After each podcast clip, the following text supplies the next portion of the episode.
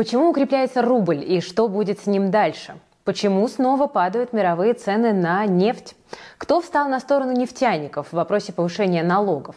Стоит ли инвестору прямо сейчас покупать золото?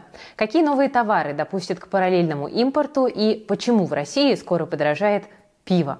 Друзья, обсудим все это и многое другое прямо сейчас. С вами, как всегда, Кира Юхтенко. Это ежедневный обзор новостей от команды Invest Future. Так что ставьте лайки, оставляйте комментарии и обязательно подписывайтесь на наш канал, если вы еще не подписаны. Повышайте свою финансовую грамотность вместе с нами, потому что мы работаем, чтобы вы больше зарабатывали.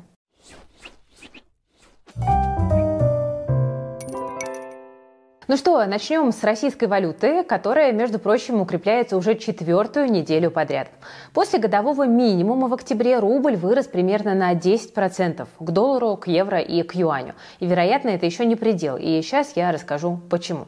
Смотрите, во-первых, у нас с вами сокращается объем налички на руках у россиян. Ее несут в банки под высокий процент, таким образом замораживая на вкладах самые ликвидные и пригодные для трат деньги. Причем такого крупного оттока не было уже полтора года. В сентябре из кошельков граждан ушло 150 миллиардов наличных рублей. С августа ключевая ставка выросла уже в два раза, но только сейчас депозиты начали реально людей привлекать. В августе-сентябре физлицы пополнили вклады на 1 триллион 700 миллиардов миллиардов рублей. Эта сумма продолжает расти. И в том числе это значит, что у россиян стало меньше желания покупать и держать иностранную валюту. Ну а это хорошо для рубля.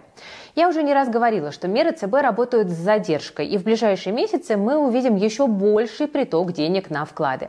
Текущие цифры не отражают повышение ставки до 15%, а ведь регулятор намекает, что ставка будет высокой еще долго. Сам ЦБ уже поменял прогноз и считает, что по итогам года расходы на потребление не так сильно вырастут. Рубль на этом фоне может еще больше укрепиться. Правда, общая деловая активность теперь под угрозой из-за высокой ставки. Но, видимо, регулятор сделал свой выбор и принес в жертву восстановление экономики, чтобы побороть инфляцию и поддержать рубль. При этом есть и другие причины, по которым российская валюта, скорее всего, продолжит укрепление. Например, растут у нас доходы экспортеров, ну а валютную выручку, как известно, теперь нужно продавать. В октябре цены на нефть поднялись из-за событий на Ближнем Востоке и из-за восстановления экономики Китая. И деньги от продажи дорогой нефти еще не успели в страну вернуться. В Совкомбанке считают, что предложение валюты от российских экспортеров вырастет в полтора, а то и в два раза. Ну а с учетом новых пошлин даже еще больше. Но, с другой стороны, для рубля есть и неприятные рисковые моменты. Ну, например, закончился мощный налоговый период. В прошлом месяце поставщики энергоресурсов уплатили налог на дополнительный доход за весь квартал. В ближайшее время позитивный эффект от этого будет ослабевать. Кроме того, в ноябре должен вырасти импорт. У нас-то с вами приближаются праздники. Это сезон распродаж и подарков. Это увеличит поставки иностранных товаров в Россию, ну а значит и спрос на валюту с этой стороны возрастет. Давайте попробуем подрезюмировать, что у нас в итоге. Скорее всего, в ближайшее время вряд ли рубль далеко уйдет от текущих уровней. Эксперты во мнениях разделились. Ну, например, Александр Исаков из Блумберга отмечал, что справедливый курс доллара сейчас где-то в районе 90 рублей. Ну а вот Совкомбанк меньше в российскую валюту верит. Там ставят на диапазон от 92 до 96 за доллар в ноябре. Как вы думаете, чего ждете от рубля, друзья? Окрепнет ли еще российская валюта до конца года? Или наоборот, стоит ждать ослабления? Давайте посмотрим, кто из вас верит в рубль, а кто не очень. Пишите в комментариях. Дальше у нас с вами рубрика «Самый частый вопрос от начинающих инвесторов». И лидер здесь – откуда взять деньги на инвестиции?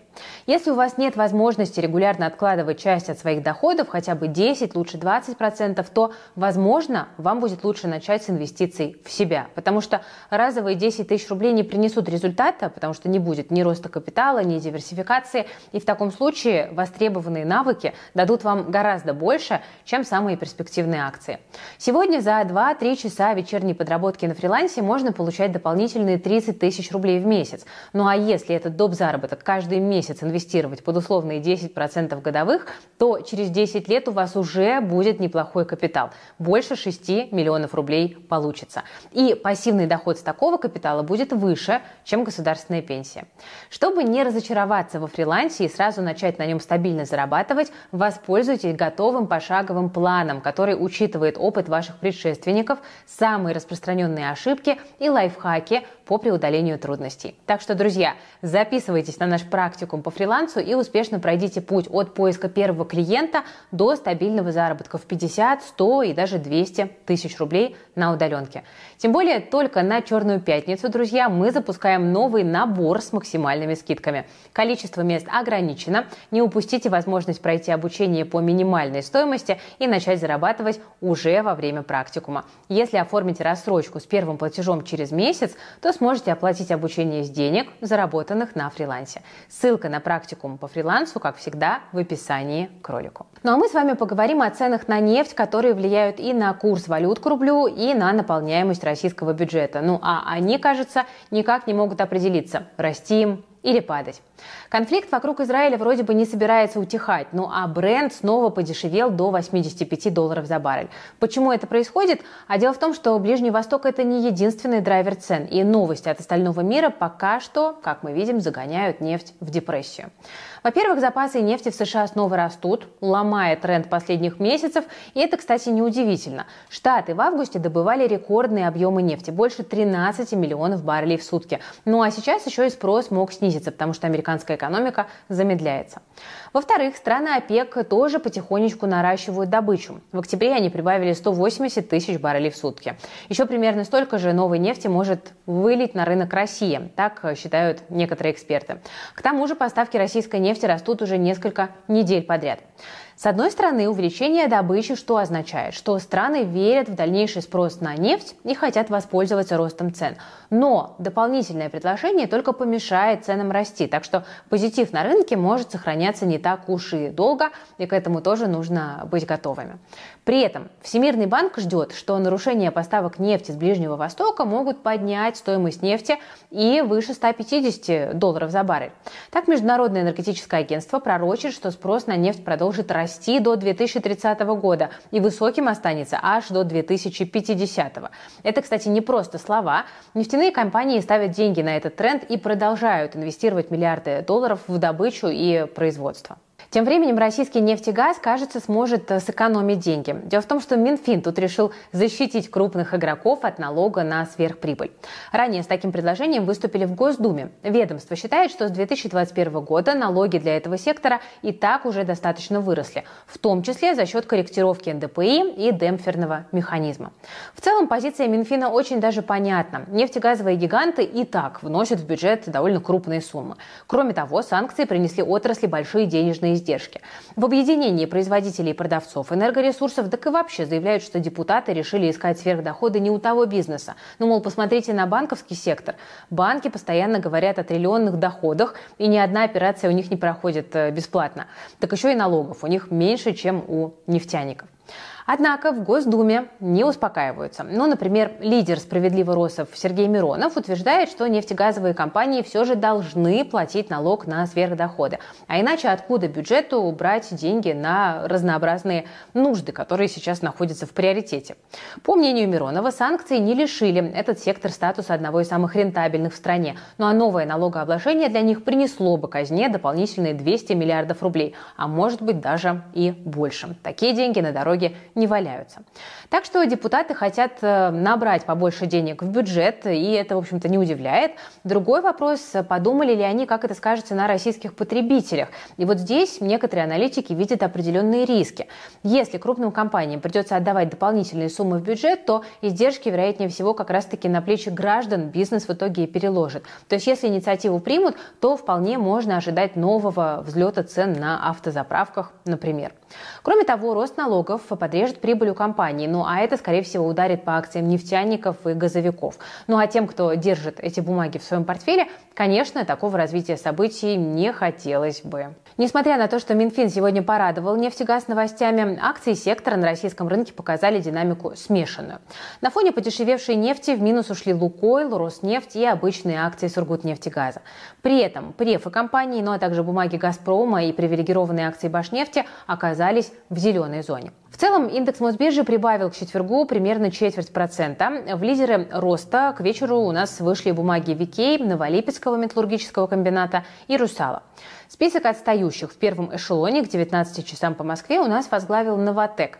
Я напомню, что вчера проект компании «Арктик СПГ-2» попал под новые санкции США. Теперь оплата в долларах невозможна, работа с американскими партнерами и клиентами тоже.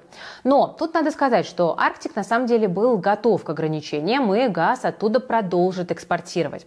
Акционеры проекта получают СПГ прямо с завода, а потом уже сами реализуют товар. Поэтому санкции США не должны таким поставкам помешать. Главный риск тут, что участвующие в этом страны и компании побоятся вторичных санкций. Помимо Новотека, в Арктик СПГ-2 участвуют также французы, японцы и китайцы. Они пока не сказали, как санкции повлияют на их присутствие в проекте, хотя российские власти вряд ли дадут иностранцам спокойно выйти. К тому же разрыв контрактов вызовет суды на миллиарды долларов. Проект наверняка достроит и наверняка запустит. Санкции этому не помешают.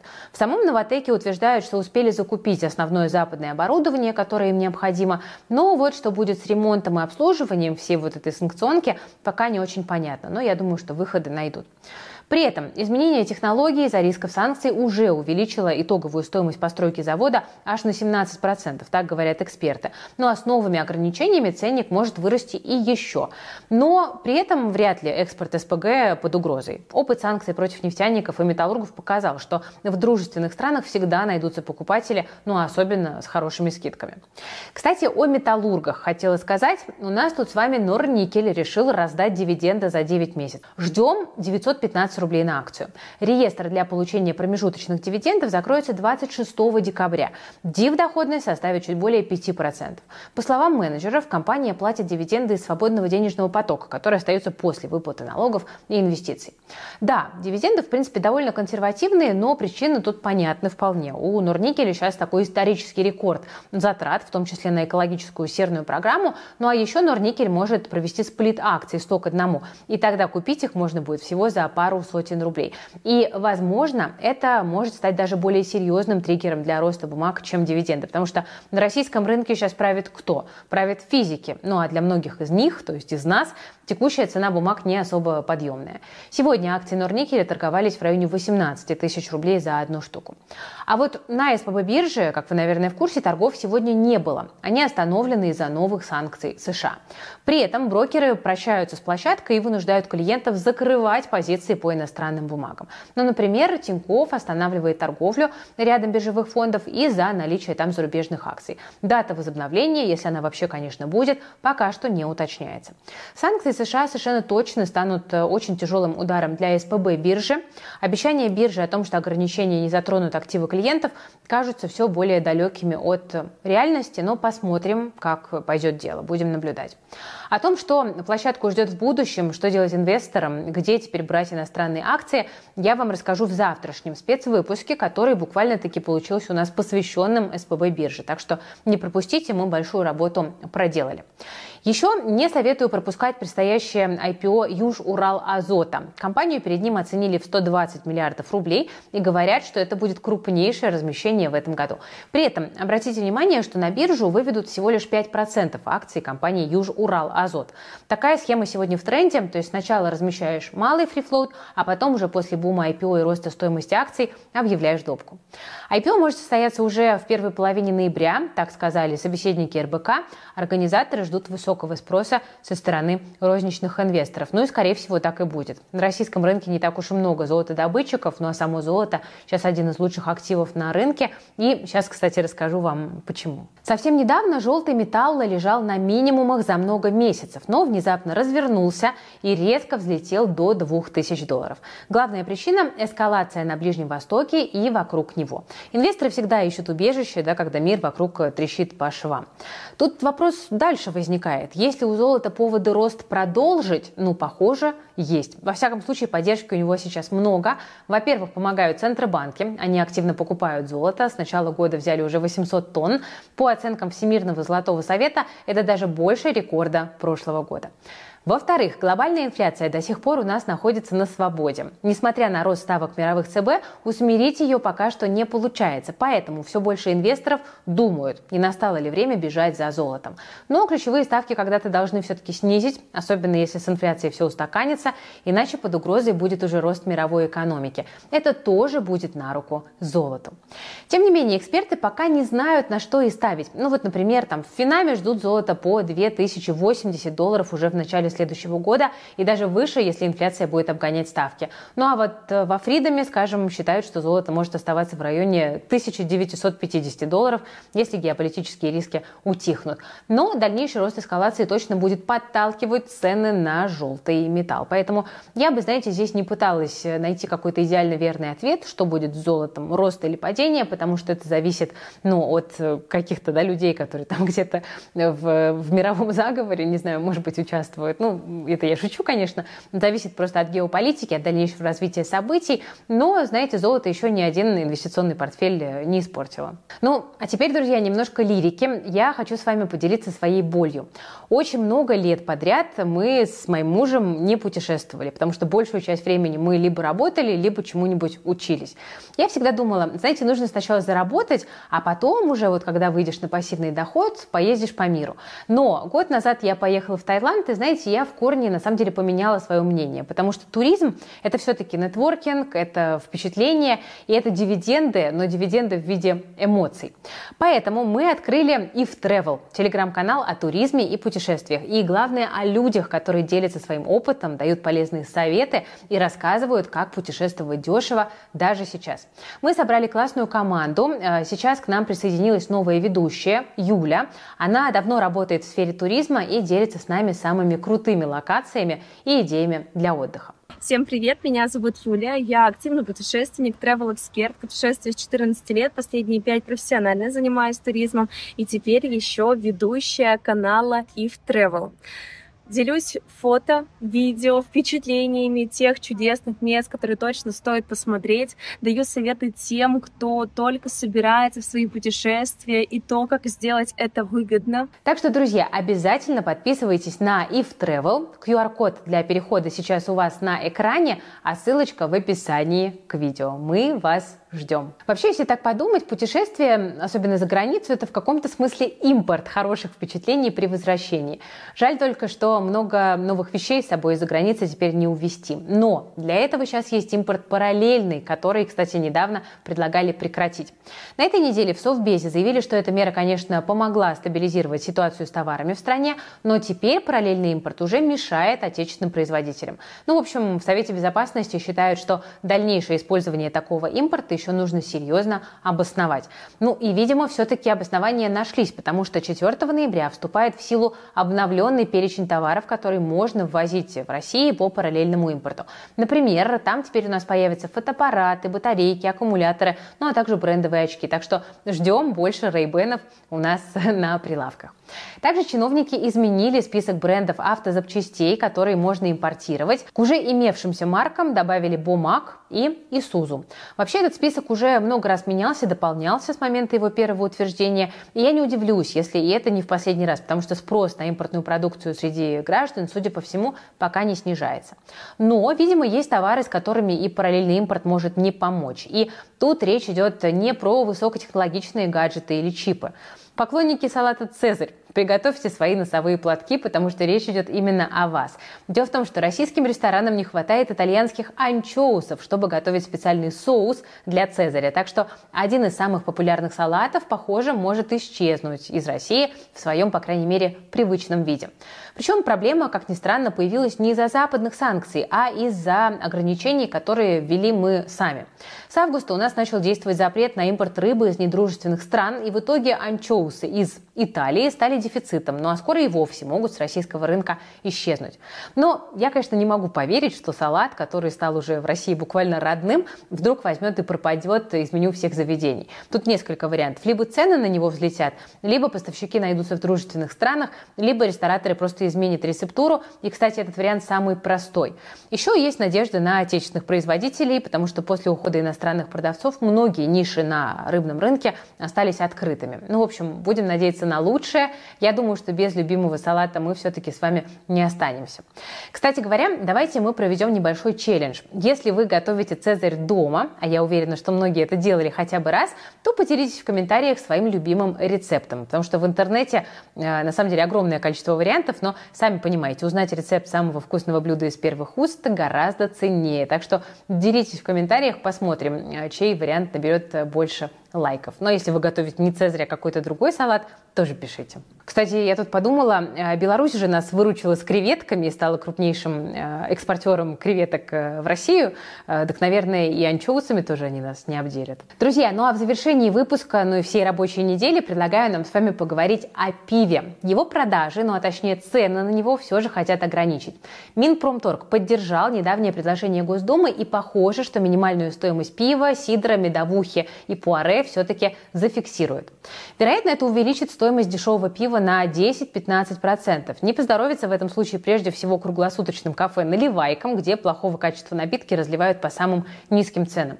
В основном такие заведения располагаются на первых или цокольных этажах жилых домов. Вы все точно такие заведения знаете, видели, а может быть даже и бывали. Ну и в результате любители выпить дешевого пива часто собираются там по ночам и мешают гражданам спать. Ну, в общем, очень надеюсь, что вскоре этому явлению придет конец, потому что мне вот это прям вообще очень не нравится, это очень неэстетично.